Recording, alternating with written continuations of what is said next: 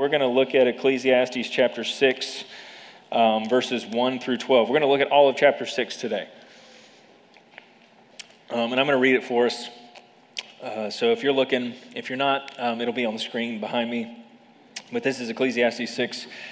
Starting in verse 1, it says this There is an evil that I have seen under the sun, and it lies heavy on mankind. A man to whom God gives wealth, possessions, and honor so that he lacks nothing of all that he desires. Yet God does not give him power to enjoy them, but a stranger enjoys them. This is vanity. It is a grievous evil. If a man fathers a hundred children and lives many years, so that the days of his years are many, but his soul is not satisfied with life's good things, and he also has no burial, I say that a stillborn child is better off than he. For it comes in vanity and goes in darkness, and in darkness its name is covered. Moreover, it has not seen the sun or known anything, yet it finds rest rather than he. Even though he should live a thousand years twice over, yet enjoy no good. Do not all go to one place? All the toil of man is for his mouth, yet his appetite is not satisfied. For what advantage has the wise man over the fool? And what does the poor man have who knows how to conduct himself before the living? Better is the sight of the eyes than the wandering of the appetite. This also is vanity and striving after the wind. Whatever has come to be has already been named, and it is known what man is, and that he is not able to dispute with one stronger than he. The more words, the more vanity, and what is the advantage to man? For who knows what is good for man while he lives the few days of his vain life, which he passes like a shadow? For who can tell man what will be after him under the sun? Let's pray. Father, God, as we approach this text, um, God, I pray that you would give us humble hearts. Um, God, that your sheep know the sound of your voice. Um, so, God, I pray that you would speak. God, you wrote this word, um, you inspired it by your spirit. Um, God, it is your voice to us. Um, so, God, I pray that anything that I contribute that is not in line with your voice, God, that you would remove. But Father, that you would lead us and guide us and direct us, that you would further your kingdom, God, that you would advance your cause. And Father, we would come behold the wondrous mystery um, that Christ would die for sinners, that the perfect Son of Man, without a stain or trace of sin, would die in our place. God, not just to forgive us, but God, to make us holy and righteous and give us lasting joy in knowing you. So, Father, I pray that if anyone in here this morning does not know you as their Savior and Lord and their salvation from their sin, God, I pray today that they would find the joy of knowing you. God, the good news is they don't have to, to earn it, they don't have to complete some steps to deserve it. God is a free gift of your grace, offered right now for anyone who would see you as their Savior and Lord and repent and believe in Jesus Christ. God, thank you for that gift. It's in Jesus' name we pray. Amen. All right, we're going to cover chapter 6 today, and as you probably picked up on while we were reading, um, it's heavy. And uh, we're going to talk about it today. And I want to tell you essentially what Solomon's goal is from the get go so that you can see how all of this fits um, with what we've been talking about. And I've spent the first couple minutes of each week um, kind of recapping the pattern that we've seen Solomon give us all throughout the book.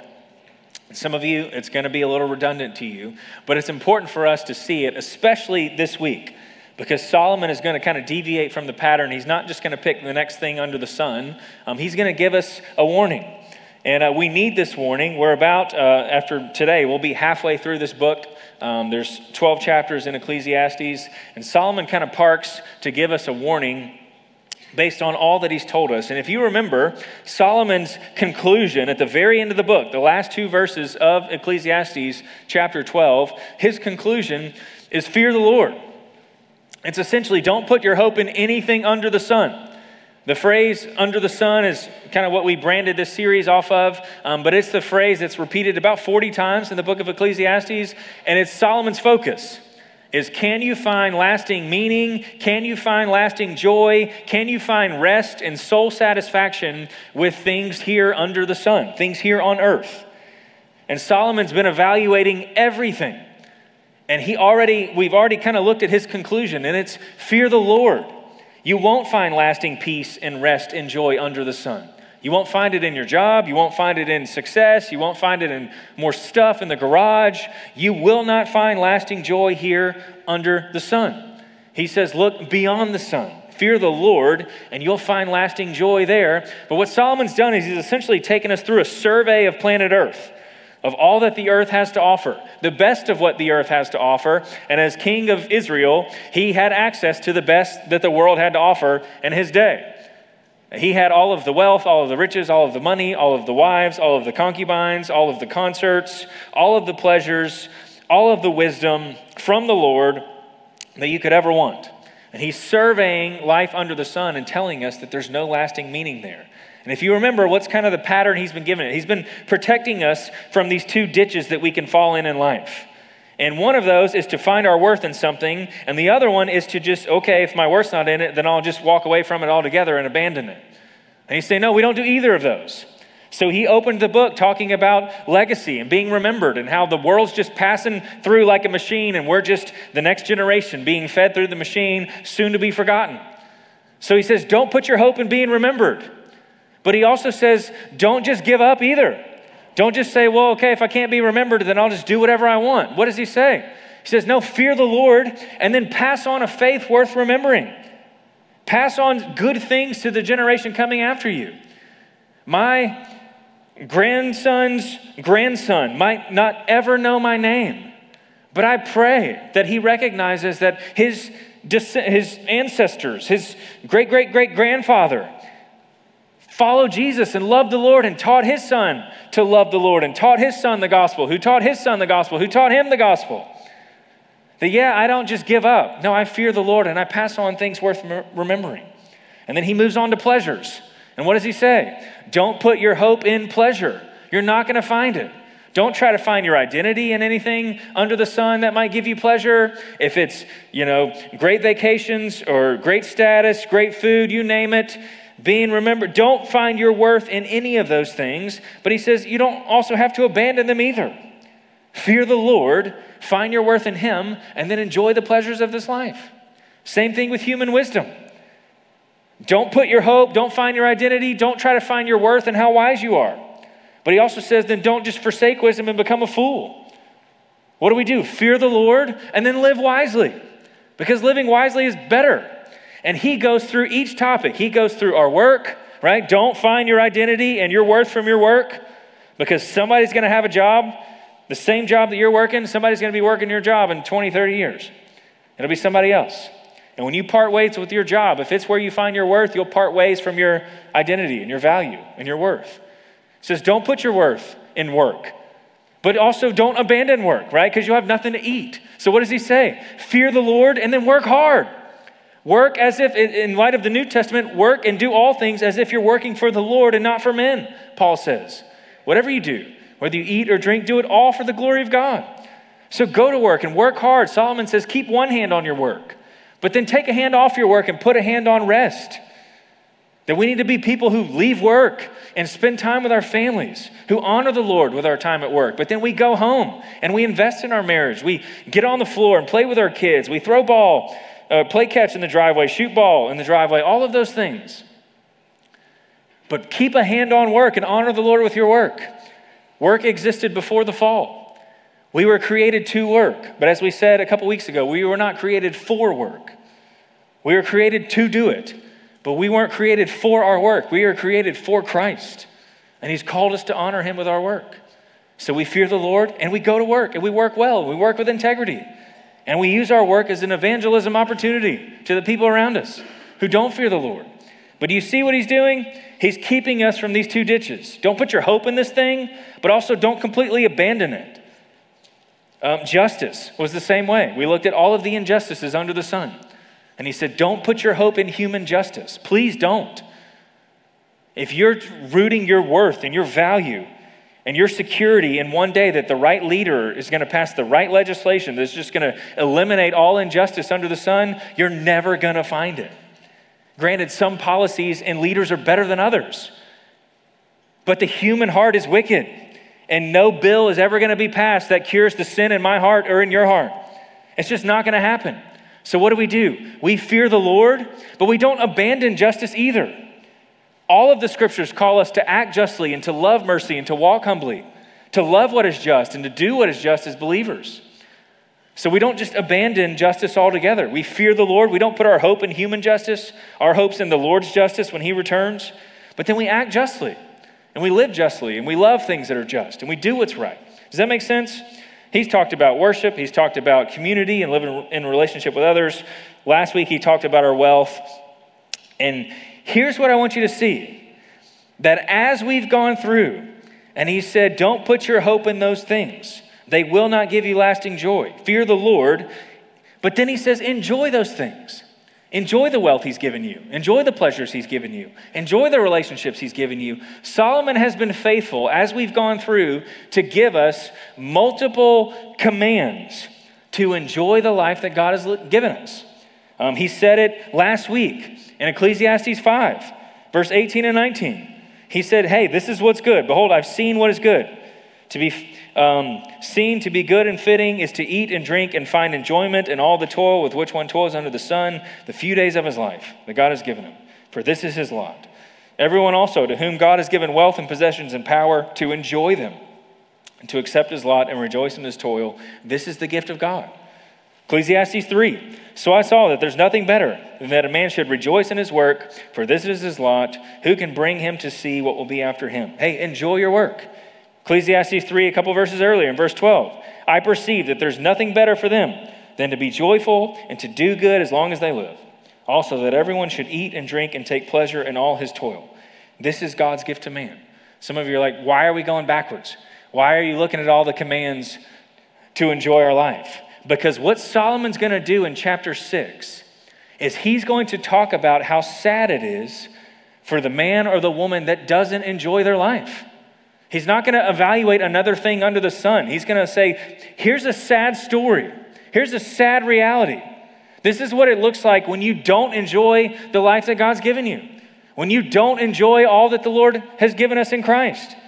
He's going to stop and tell us just how sad of a reality it is if we don't enjoy our lives. And here's the key the key to, I would argue, the whole book.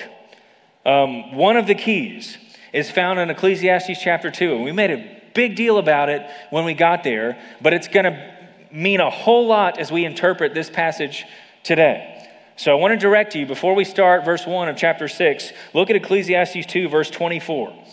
Solomon gives us another command to enjoy it, but then he gives us a truth about our enjoyment. And it's going to be the key that we use to interpret, the key that we have been using to interpret this book, but especially this passage today.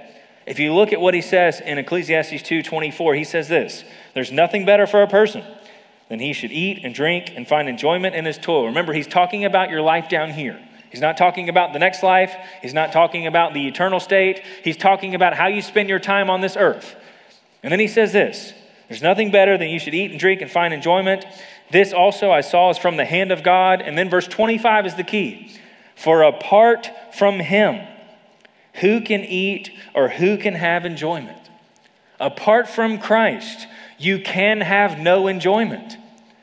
If you're not first satisfied in Christ, you're never going to be able to enjoy God's gifts. They might make you happy for a moment, but they will never provide the right satisfaction that the Lord has created them to give. Why? Because if I'm not satisfied in Christ, then I'm going to try to find full and lasting satisfaction in everything else. If you're not soul satisfied in Jesus, then you're going to go to your work and try to make it completely fulfill you and satisfy you and define you and who you are. You're going to go to your bank account for your security if you don't first have it in Christ. You're going to go to the pleasures of this world for your satisfaction if you don't have it in Christ. He says, apart from Jesus, you can't enjoy anything else the way that God meant for it to be enjoyed. God has given us great gifts but they make very, very terrible gods. And what happens is when you take your job or you take your children and you try to let that thing satisfy you and give you your security and your hope and your worth, try making the success of your children where you find your worth. What will happen? You'll never find it. And two, you will crush them with the weight of your expectations on them. Anything that we try to find our hope and our identity and our worth in, we instantly crush with the weight of our desires. If you're trying to let your marriage be what fulfills you and satisfies the deepest longings of your soul, you will crush your marriage at the weight of the expectations that you put on your spouse. You will. It's when we are first satisfied in Christ, then I can look at my spouse as a gift from the Lord. And I can enjoy my spouse for all that the Lord has meant for me to enjoy. But she doesn't have to complete me or fulfill me or validate me because I have all of that in Jesus. Does that make sense? So Solomon says, apart from him, you can't have any enjoyment because you will try to take every single thing under the sun and try to find your worth from it, your value from it, your security from it, your identity in it, and it will not satisfy. I mention this a lot, but teenagers, kids, you know this from playing sports. That if you're trying to find your worth from the sport that you play, you will crush yourself with the weight of the expectations that you put on how you're going to play this weekend. Because if I play great, then I'm somebody and I matter and I feel significant. But if I have a bad game, I have an off night, then I don't feel like I'm worth anything because this sport now determines my worth. And you know what's awesome about the gospel? Is when you find your hope in Christ, when you find your worth in Christ, you're now free to enjoy that thing for what it is.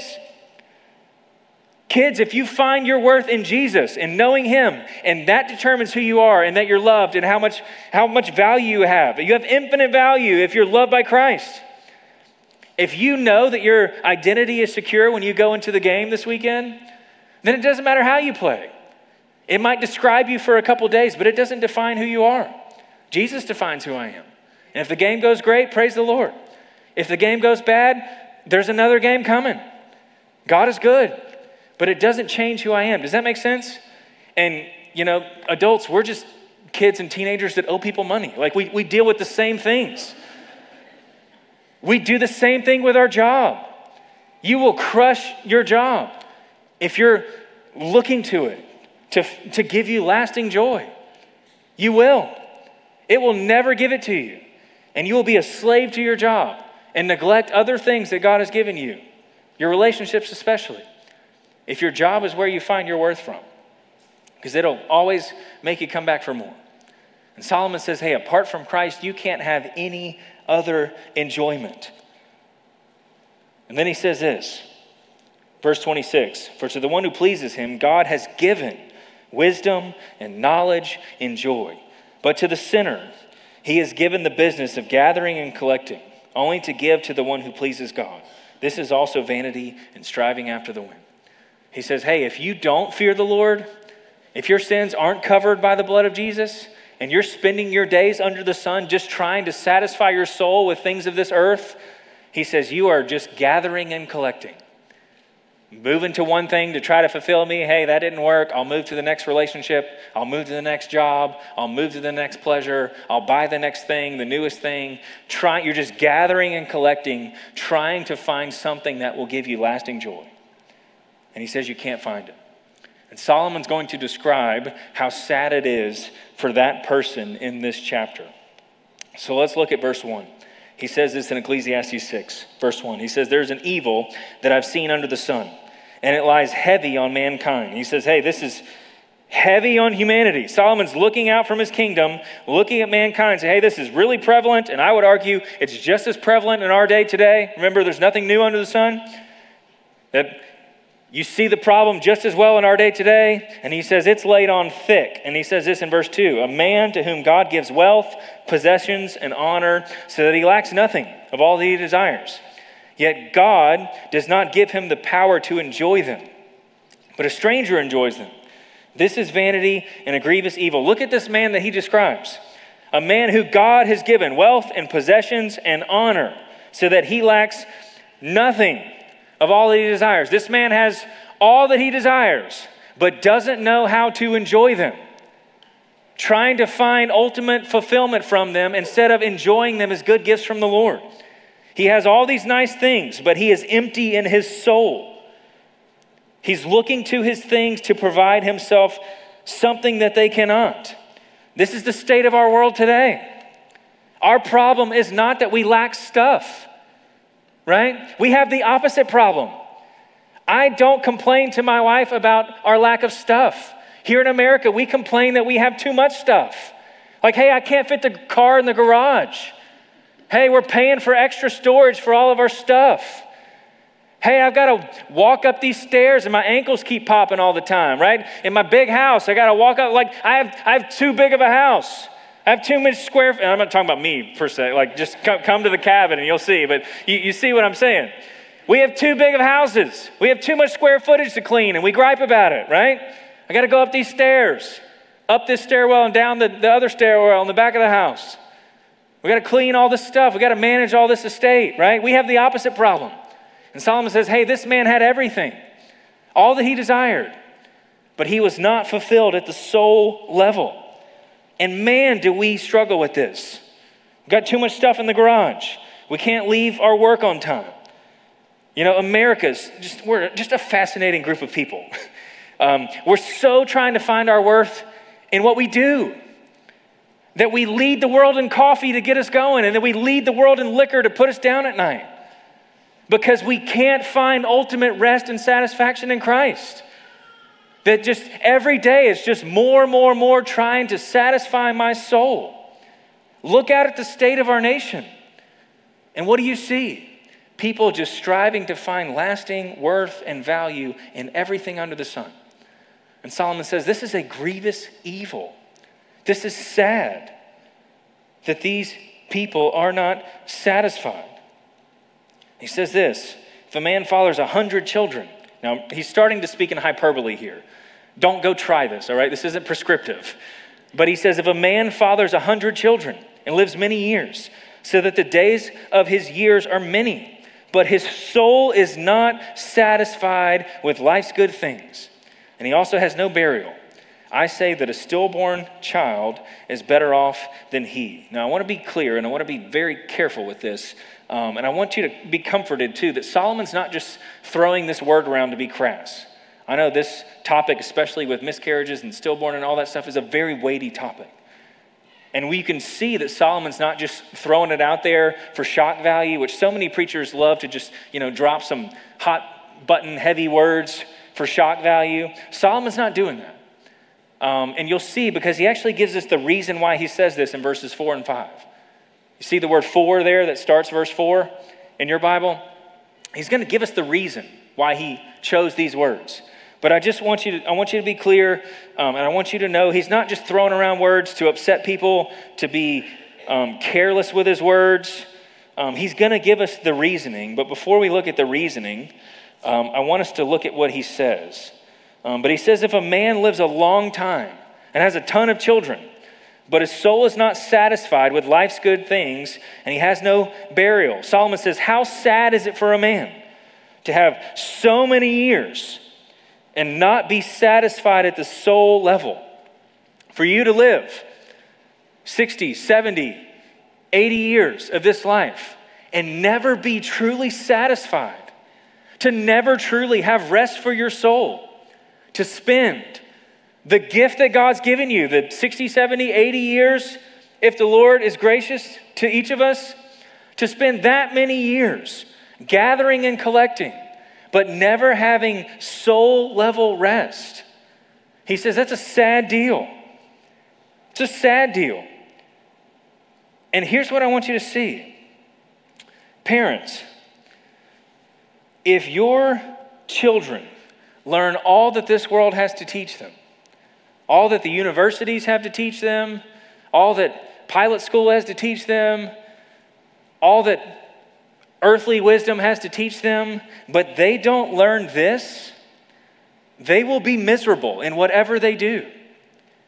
That if our children go off and do great things under the sun and make lots of money under the sun and have big houses and nice cars and secure bank accounts, but they don't know this, we will be no different from the man that Solomon's talking about.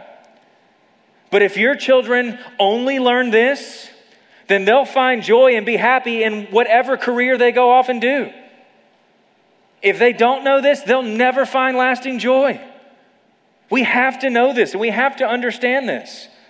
Because if I, I feel like if I looked at our calendar and many of our calendars and looked at how we spend our money, Our lives would essentially say, yeah, no, I'm going to make sure that they have a great job and that they are an engineer or a teacher or a pilot or whatever. And yeah, I hope they follow Jesus.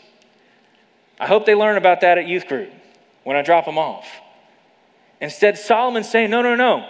The, the goal of parenting is I'm going to do everything I can to make sure my child understands the Word of God and the work of God. Now, we can't save our children, but we can make sure they understand the gospel and they hear it in our homes.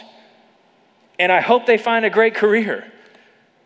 And the good news about the gospel is we don't have to choose between the two. But Jesus does tell us you can't serve two masters, that you're going to serve one. And so many of us serve the master of I just want my child to be a functioning, good member of society and make some money and be secure. And yeah, I hope they follow Jesus along the way. And Solomon says, no, no, no, no, no. Root your worth, root your identity in the Lord. He says it's a sad thing for someone to get all this world has to offer, but they don't have soul level satisfaction and rest. Jesus said, What does it profit a man to gain the whole world but forfeit his soul? There is no profit. Um, I was talking with a, a parent of a student one time, and he's long gone. Names are irrelevant for this story. Um, but this student was wrestling with a call to ministry. And uh, I got a call from the dad, and he said, Hey, can we talk?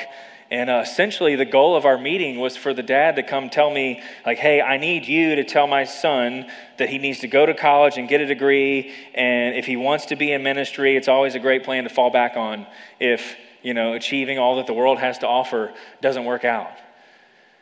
And I got to sit down with the man in love and say, hey, um, I'm not saying he's going to be a minister or not, but I wouldn't quench that flame. God's sovereign. He can lead your son. He's going to lead your son wherever. But if your son doesn't know this, and maybe it's a call to ministry, maybe it's just a love for the Word of God at his age, which praise the Lord.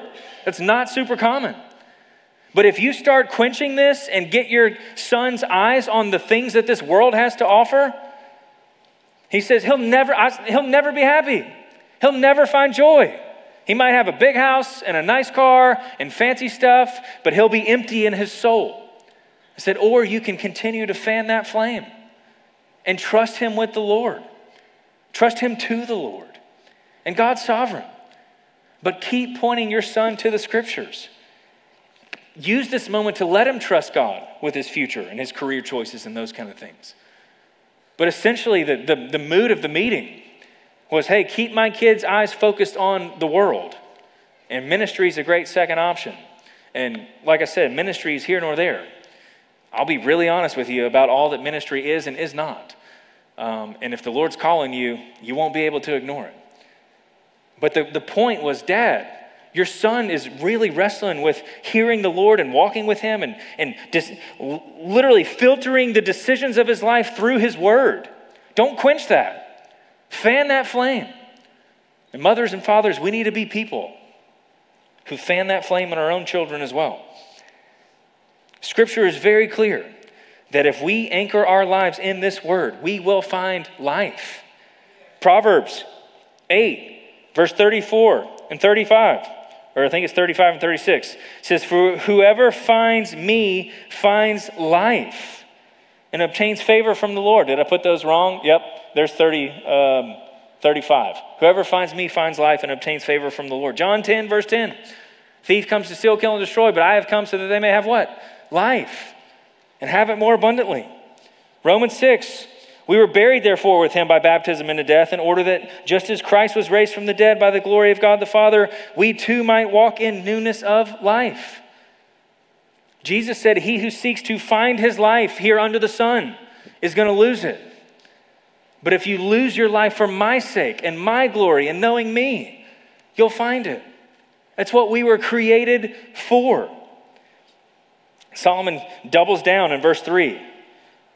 He says, uh, well, we're, we're looking at verse 3. I want, to address the end of verse 3 for a second. He says, If a man fathers a hundred children and lives many years, so that the days of his years are many, but his soul is not satisfied with life's good things, and he also has no burial. He says, I say that a stillborn child is better off than he. So, what does he mean by that? Look at verse 4.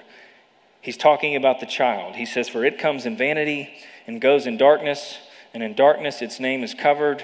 Moreover, it's not seen the sun or known anything, yet it finds rest rather than he. Solomon says, It's better off for that child who never saw the earth than for that man. And I want you to hear how strong of a comparison and how strong his language is. It's better for that child than it is better for the man to live a hundred years of his life and have a hundred children and never find satisfaction in the Lord. He says it's better for that child. Why? Because the child is shown compassion and kindness and is not open to public shame and is remembered. He says, But the man who lived a life out under the sun, chasing everything that he could, and never find soul satisfaction. He says, It is better for that child than for someone to live 100 years and realize they played the fool. He says, We look at the child with compassion and with tears and with so much love and emotion. We look at the man with shame and embarrassment because he lived 100 years getting all that this world has to offer, and it never satisfied his soul. It is better off, Solomon says, to not, um, having, not have lived a moment on this earth than to live 100 years on this earth and realize as you die that you played the fool. Do you see how strong of language he's using there? But I want to be really careful with it. He says the baby got to escape the pain and the restlessness at the soul level. He got to escape all that and instantly finds rest and love and comfort in the arms of the Lord. Yet the man lives 100, 100 years, has 100 children, theoretically, and never finds soul level rest. Then he says this in verse 6 Even though he should live a thousand years twice over, yet enjoy no good, do not all go to the one place so look at what Solomon, he started with 100 kids, and now he's at 100 years, and now he's at 1,000 years. Do you see the progression there? And he's making a point. He's talking about quality of life, not quantity of life. He says the quality of your life is so much better than the quantity. It's better to live a short life with joy in the Lord than to live a thousand years without it. It's better to live 10 years on this earth with joy and being satisfied in Christ and who's made you. You were made to know Him. John 17, this is eternal life that you know God and Jesus Christ, whom He sent. It's better to live a short life knowing Christ than living a thousand years without Him. Do you see what He's doing here? And our history is filled with so many believers who died young, but man, did they die well and they died with their joy in the Lord. David Brainerd, missionary to the Indians, died at 29. Robert Murray McCheyne, a minister at the Church of Scotland, died at 29. Oswald Chambers died at 43. Dietrich Bonhoeffer died at 39. Jim Elliot, a mission missionary to the Waorani tribe, died at 29, was speared to death, taking the gospel to a people that have never heard the good news of Jesus before died running full speed after knowing Christ and making him known. 29 years short. All he was given. But he knew Christ and he died well. Solomon says that's infinitely better than living a thousand years not knowing Christ and spending your time on earth gathering and collecting. William Tyndale died at 42 years old. William Tyndale was the first person to translate the Bible into the English language. He translated it from Latin and all the other languages that the Roman Catholic Church was using to kind of keep from the people so that only the, the clergy could, could use the scriptures to kind of control the people. William Tyndale translated the Bible into English and was smuggling it into England, was caught, was tried, was convicted, and was executed for translating the Bible into English so that common folks like you and me could know Christ by faith. And as they hung him, his last words were God opened the eyes of the King of England. God opened his eyes so that he could see that your grace was for all. Come behold this wondrous mystery that Christ came not just for the Jews, but for all the world, for the Gentiles. And you don't have to work for it, you don't have to earn it. It's by faith in Christ. 42 years old, died well. Solomon says it's better to live a short life. The illustration previously, it's better to not live a second on the earth than to live a thousand years not knowing Christ. Do you know him this morning? The invitation is free to forsake your striving and to come bring your sin to the cross of Christ. And you'll find forgiveness by his blood. And then he says this do not all go to one place. Now, I want you to see Solomon wasn't theologically mistaken. He's talking about life under the sun. He's asking this rhetorical question that under the sun, all of our lives go to one place, right? They go in the ground. All of us go in the ground. Some of the boxes that we go in are nicer than others. Some of us don't make it in the box, all those kind of things. I'm not going to get into details, but we all go to the same place under the sun. But our souls do not all go to the same place. That every single one of us will stand before our Maker. Every knee is going to bow, and every tongue is going to confess that Jesus Christ is Lord. And the, the invitation of the gospel is that you would do that before you meet him. Because when you meet him, it will be too late. While Christ may be found, as the prophet Jeremiah says, come and buy without price. The invitation is free.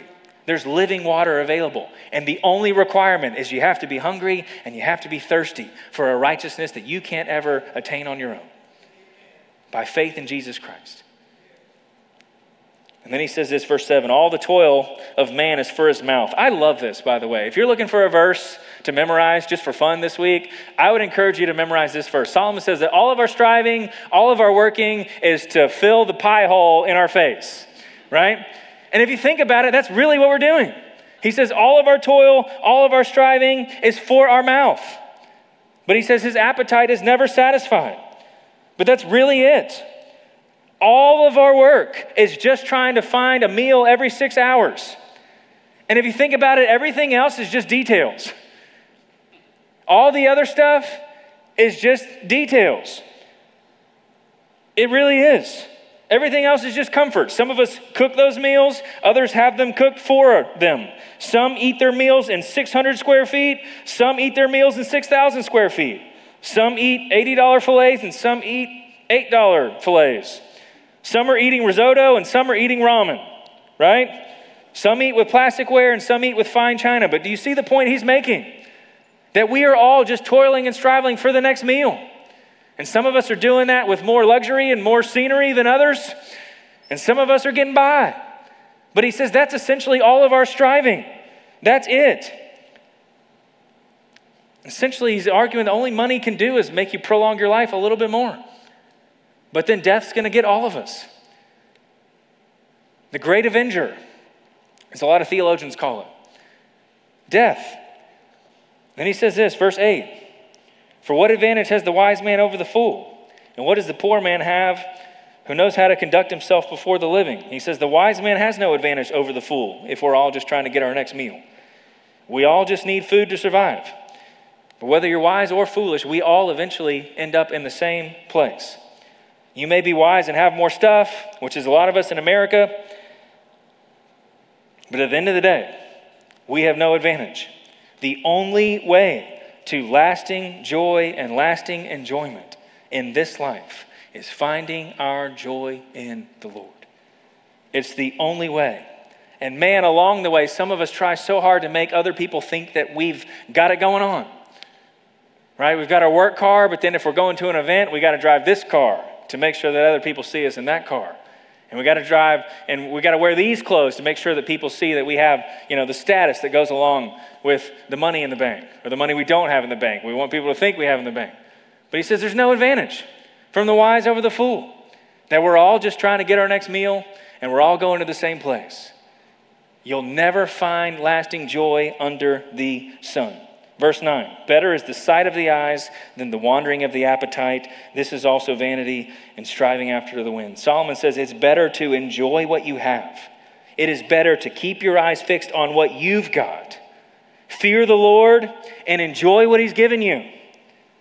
Enjoy the lot that He's given you the relationships, the family, the job, the possessions. Fear Him and enjoy it. It's better. Better is the sight of the eyes than the wandering of the appetite. He says, That's also vanity and striving after the wind. Solomon says, Enjoy what you have. Don't sit around and dwell on what you don't have. It's better to have eyes that are able to see that that next thing won't satisfy me. As we grow in our dependence on the gospel and our security in the gospel, I pray that this is a mark of spiritual maturity. That as the next wave of culture comes through, the next you know, new fad shows up, the next device you have to go and buy, that we go, oh, wow, that's neat. That's really cool. But that's not going to satisfy me. That as we look around at what our neighbors have, we praise the Lord that He's blessed them with those things.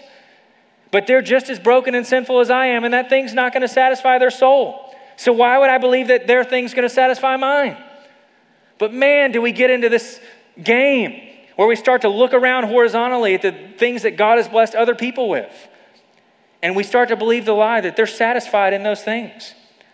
All of us in here that have things, are you satisfied in those things? Not for a second. Yeah, they're fun. Yeah, they're good gifts from the Lord. But they'll never give me the joy that my soul longs for. They'll never give me security and hope and worth and value. They provide a couple memories. But that's about it. Solomon says it's better to keep your eyes fixed on what you have and to have eyes that can see that none of these other things are going to satisfy. Don't listen to the wandering appetites. That Christ is enough, whether you're in the penthouse or the pig pen. It doesn't matter where you come from. The Father welcomes us all home and gives us lasting joy in Christ. And then he says this in verse 10 because this is our temptation and I want to take it seriously. He says in verse 10 whatever has come to be has already been named. He's reminding us of God's sovereignty yet again. Hey, as you're tempted to look around at other people's lives and what they have and what you don't have, he says, remember that whatever has come to be has already been named by someone much stronger and much more powerful than you. And he, we should take comfort in that. There was a quote, I forget who said it, it was shared uh, to me recently. Um, but it essentially said that every circumstance that comes into your life and comes into your eyes has first passed God's eyes. That all of your circumstances have come from Him, that He's seen them first. And the fact that it's in your life, you can trust that it comes from a good God. And it doesn't mean that circumstance is going to be easy, it doesn't mean it's going to be great. But we can trust that before it's seen our eyes, it's seen His. And the God who loves us sends it our way. But he says, whatever's come has already been named, and it is known what man is, and that he is not able to dispute with one stronger than he. Solomon reminds us that every detail of our lives comes from a sovereign God. There is no sense arguing with him. There is no sense in you arguing with someone stronger than you. Isaiah 55 says, As the heavens are higher than the earth, so are God's ways higher than our ways, and his thoughts higher than our thoughts. So Solomon says there's no sense in arguing with God about your circumstances. Now, what does Scripture do tell us to do? Not to argue with God about Him, but to pray, to confide in Him, to take our cares to Him, to take our struggles to Him, to take our suffering to Him. He cares for us and He wants those things.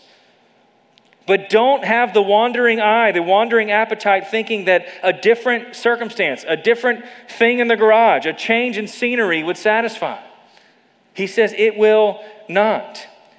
God gives us all of our circumstances to show us that only He can satisfy our souls. This is why He gives us everything, to show us that He's the one we were made for. And I don't mean that carelessly, I, I mean it. As I minister to you and our staff ministers to you, some of you are walking through heavy stuff, like unbearable pain that only the Lord can carry with you. Some of you are walking through really heavy stuff. And Solomon doesn't just throw this out carelessly and say, hey, just blindly accept it and be quiet and take what the Lord's giving you. No, take it to the Lord. Pray. Invite the church around you to pray with you and carry these things with you, to, to, to carry each other's burdens, as Paul says in Galatians 6. And in this way, we fulfill the law of Christ. Bring the people around you. But all of it, our suffering and our blessings, are given from God so that we can see that only He can satisfy our souls. John Piper has this quote, and then we'll wrap up. Um, he says this, um, and I love this quote. He says, Occasionally weep deeply over the life that you hoped would be. And I'm, he means that. Occasionally weep deeply over the life that you hoped would be. All of us had a, an idea of the life that we hoped we would have. He says, occasionally weep deeply over that. Grieve the losses, feel the pain. But then he says this then wash your face, trust God, and embrace the life that He's given you. That we can know that every single circumstance God has given us is because He loves us and He wants us to know Him and depend on Him even more so that He would get the glory in our lives. God is always, God's strength is always revealed in human weakness, not in human achievement. That the Holy Spirit always shines brightly when men admit and women admit their weakness and their need for God. That's when He is made strong, when His strength is proven to be strong as Paul writes in Corinthians. Then he says this the more words, the more vanity. And what is advantage to man? He's calling back to what he's already said that the scribes and the Pharisees often thought that they were heard by their many words. He says, No, just be honest with the Lord and what you're walking through. And then he says this in verse 12 For who knows what is good for a man while he lives, the few days of his vain life, which he passes like a shadow? For who can tell man what will be after him under the sun? And here's where we'll close. Solomon asked this rhetorical question, but it's actually a really good question. Who knows what is good for a man while he lives the few days of his vain life? So many of us think we know what's best for us, that if we got to write the story of our lives, that we would know how to do it well. Ask your children if they know what's best for them. I guarantee you they think they do, right? So many of us think we do. But you want to know the theological answer for who knows what's best for a man? your heavenly Father. Solomon meant it rhetorical, but there is a theological answer that there is someone who knows what's best for you. And the gospel, as we close, as Paul tells us in Romans 8, that we can know, we can trust, we can bank on the fact that God works all things, our suffering and our blessings, for the good of those who love Him and are called according to His purposes. So the question is, what's our ultimate good? Because some of you are like, I'm looking at my circumstances and it doesn't feel good. And that's why we have to have God's definition of good. Romans 8, verse 29, the very next verse. For those whom he foreknew, he also predestined to be conformed to the image of his son. Solomon's telling us, hey, our greatest good is not better circumstances. Your greatest good is not more money in the bank. If I had all the money that I would have given myself, if I was sovereign over my life, I wouldn't fear the Lord at all. Solomon says, Hey, your greatest good is not more wealth, not more health, not more prosperity. The greatest good is that your life would look like Jesus, that you would know the one who created you, and you would dwell with him and have an intimate relationship with him. That's your greatest good. And God's working all things so that you would be made, your life and your soul would look more like Christ. That's why he's working all things. So, what's the application? Fear the Lord. Jesus Christ is where true and lasting worth can only be found. Fear the Lord. And in light of the rest of the book, work hard and rest well and provide for your family and go home and watch a good movie and enjoy a good book, all in your all in reverence to the Lord. Fear the Lord and enjoy the life that He's given you. Because Solomon says it's fleeting. Your days are short. Your time is really short. So fear the Lord with all that you have and enjoy the pleasures that He's given you. Know the truth. Read your word. Spend time with the Father. Play with your kids. Invest in your marriage and enjoy this life that God has given you. But you'll never enjoy it unless you fear Him and you put your worth, you find your worth and your value and your identity and your security in Christ. Amen? Let's praise God for what He has given us in His Son. Father, as we close, God, Solomon is yet to give us, or He has given us, another reminder. God, that we cannot, how sad it is for us to find our worth in anything under the sun. God, we're grateful that your Son has come to show us our ultimate worth is in knowing Christ. God, Paul says in Philippians that he counts all things as loss except for the surpassing worth of knowing Jesus Christ his Lord. So, God, I pray for the people in here. God, someone in here that walked into this room today, God, trying to find their worth in things. Maybe trying to find their worth in their worship today, trying to find their worth in a religious deed offered to you. God, I pray that we would all rejoice and that our ultimate worth doesn't come from anything we could ever do, but it comes from what you've done. God, you've given us lasting joy in Christ. And if there's anyone in here that does not have that, God, I pray that you would convict them so strongly that they would not leave until they talk to someone about how to find their worth in Christ, in the gospel. But God, for those of us that have, we thank you that you've revealed your Son to us. God, none of that was by our own strength, it was all by your mercy. So, God, we worship you as people ransomed by you with our identity and our worth secure in Christ. So, God, help us to lift our hands and to worship you for all that you are. In Jesus' name, amen. Let's stand and respond as we close.